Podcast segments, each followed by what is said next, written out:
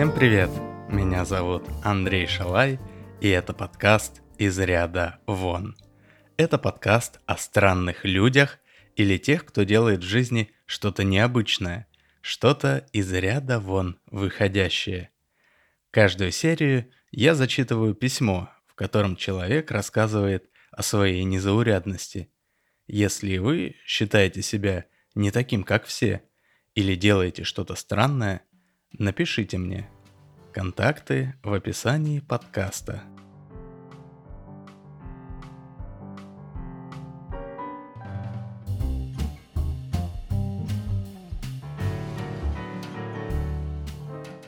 Друзья, как раз к зимним Олимпийским играм мне пришло письмо с очень спортивной историей. Мне написал Давид из Израиля. И его незаурядность в том, что он проводит нейтральные спортивные трансляции. Да, я сам сначала не понял, как это, ведь все спортивные трансляции вроде как должны быть нейтральными. Но не все так просто. Итак, слово Давиду.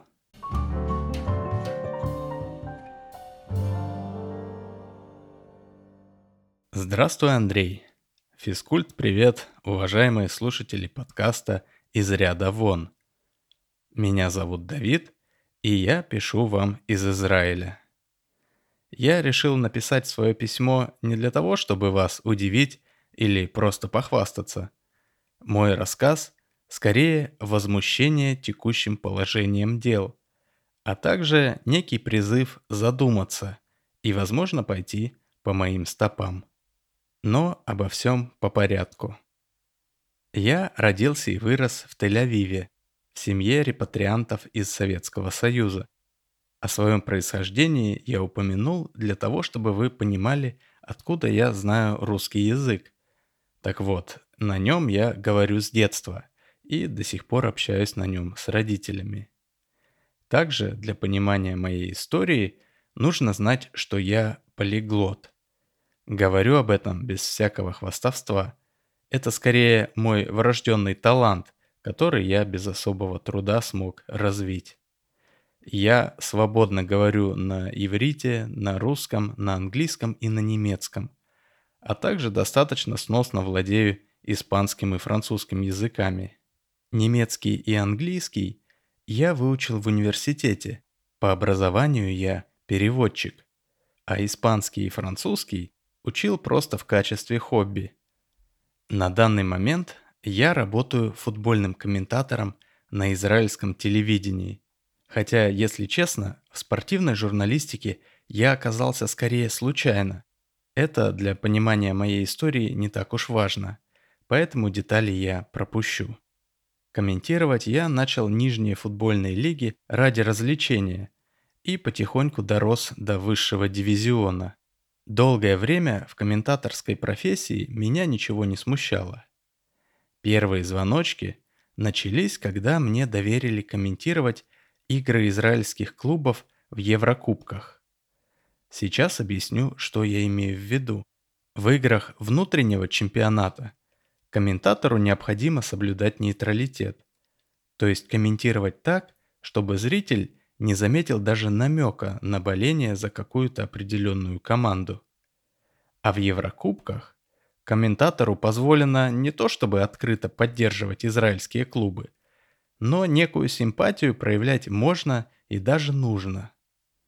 Комментатор должен как бы объединять болельщиков разных клубов, чтобы все вместе болели за израильские команды на международной арене. И это не израильский феномен – Абсолютно то же самое происходит в России, Германии или Испании. В Еврокубках комментаторы всегда немного болеют за свои клубы. Уже тогда я задумался впервые, а что же делать болельщикам клубов не из Израиля?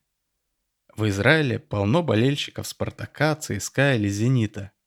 И если в Еврокубках эти клубы встретятся с любым клубом из Израиля – комментатор будет, естественно, поддерживать израильскую команду.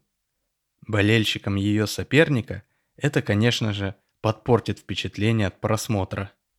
Во время матчей футбольных сборных комментаторы вообще могут не сдерживать себя и открыто выражать свои эмоции по отношению к своей родной команде. Теперь мы подходим к основному источнику моего возмущения – Олимпиады. Трансляция Олимпиад приравниваются к матчам сборных, и комментаторам можно или даже нужно обязательно болеть за спортсменов-земляков. Но ведь Олимпиада – это гигантский фестиваль разных видов спорта, где выступает огромное количество разных спортсменов.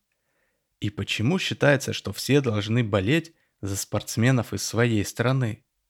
Мне, как жителю Израиля, относительно повезло, по крайней мере, с зимней Олимпиадой. Наши спортсмены не так широко представлены в зимних состязаниях, так что я могу смотреть Олимпиаду с относительно нейтральными комментариями. Но у меня много друзей в России, Германии и Америке, и им можно только посочувствовать. Там комментаторы всегда болеют за своих. А если американец болеет за сборную Финляндии по керлингу, или немец за голландскую конкобежку? А каково российским болельщикам сборной Канады по хоккею, если она играет против России? Смотреть родную трансляцию в таком случае невозможно, ведь комментатор всей душой будет болеть за земляков. Именно для таких случаев я и начал вести свои нейтральные трансляции на разных языках. Я комментирую соревнования на Олимпийских играх, не проявляя симпатии какой-либо из команд. Да, я знаю, мои трансляции фактически пиратские, так как я не покупаю никаких прав на показы матчей. Но так как я на них ничего не зарабатываю, то моя совесть чиста. Это мое волонтерство, моя дань спортивному нейтралитету. Когда я начинал, я думал, что мои трансляции будут собирать максимум несколько сотен ценителей, и все это будет маленьким междусобойчиком. Но, как показала практика, Потребность в нейтральном комментировании очень высока. Просто в такой потребности людям страшно или стыдно признаться. В России, например, хватает поклонников сборной Канады по хоккею. Я знаю это, потому что моя трансляция, где я на русском языке нейтрально комментировал хоккейный матч зимней Олимпиады, на пике набирала 200 тысяч зрителей. В Германии полно болельщиков французских биатлонистов, а в Америке хватает поклонников японских и европейских фигуристов. К моему большому удивлению, помимо большого количества людей, болеющих за спортсменов из других стран, есть также немало людей, которым почему-то не все равно, за кого болеют другие. Пока мои трансляции были не столь широко известными, до меня никому не было дела. Но как только мои трансляции стали стабильно набирать по 10 тысяч зрителей, то у меня как-то взяло интервью небольшое спортивное интернет-издание. И я, помимо всего прочего, рассказал о своих мотивах, о которых писал выше. Сейчас я понимаю, что заявлять такое открыто было легкомысленно. Началось что-то невообразимое. Я начал получать в соцсетях кучу сообщений от незнакомых людей о том, что я веду свои трансляции для предателей, а значит я сам тоже злодей и негодяй. Сами понимаете, что все эти сообщения были приправлены нецензурной лексикой и открытыми угрозами. Такая реакция на мою деятельность меня удивила, но нисколько не испугала. Скорее наоборот, я понял, насколько важно то, что я делаю. Если опустить фактор пользы или вреда для здоровья, у спорта, как у общественного явления, есть две стороны. Первая, прекрасная сторона, это положительные эмоции, которые дарит просмотр спортивных состязаний или участие в них. Спорт объединяет людей по всему миру.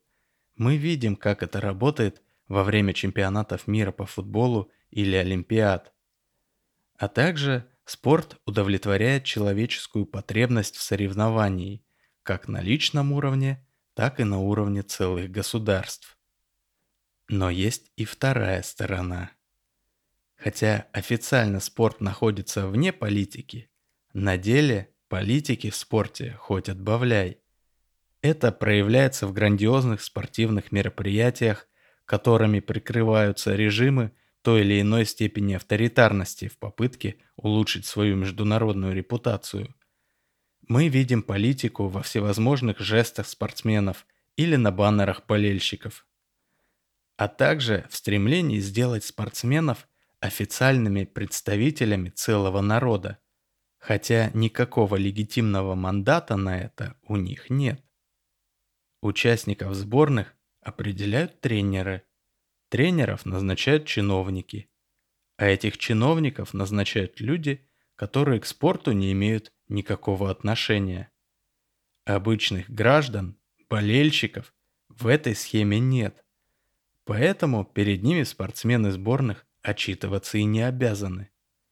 Давайте, например, тренеров будут выбирать на всенародном голосовании.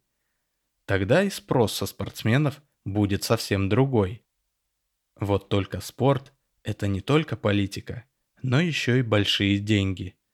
Поэтому рядовых граждан к процессу принятия решений не подпустят на пушечный выстрел. Мои нейтральные трансляции – это моя маленькая борьба против этой второй финансово-политической стороны спорта. И как я писал в самом начале, я надеюсь, что моя история мотивирует других людей присоединиться к моему делу. Ведь я могу вести только одну трансляцию на одном языке. И мне приходится выбирать, что это будет за соревнование и на каком языке я буду комментировать. А спрос на нейтральные трансляции огромен.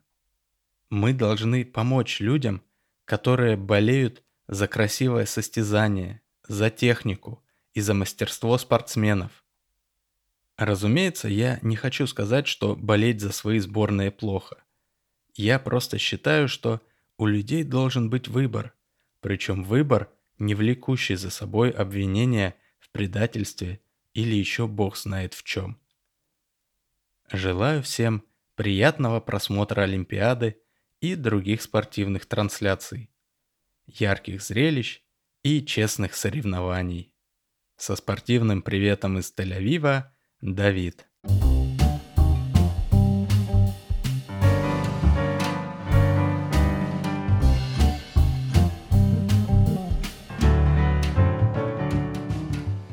Спасибо, Давид. Мое тебе почтение. Твой труд на волонтерских началах заслуживает уважения. Продолжай в том же духе, уверен, что среди слушателей найдутся как твои потенциальные зрители, так и потенциальные последователи. Я, например, болею за сборную Ямайки по бобслею, которая спустя 24 года выступит на зимних Олимпийских играх в Пекине. Очень надеюсь, что на соревнованиях по бобслею будет работать нейтральная трансляция. Дорогие слушатели, спасибо, что слушали подкаст «Из ряда вон». С вами был Андрей Шалай. Пока и до связи через две недели.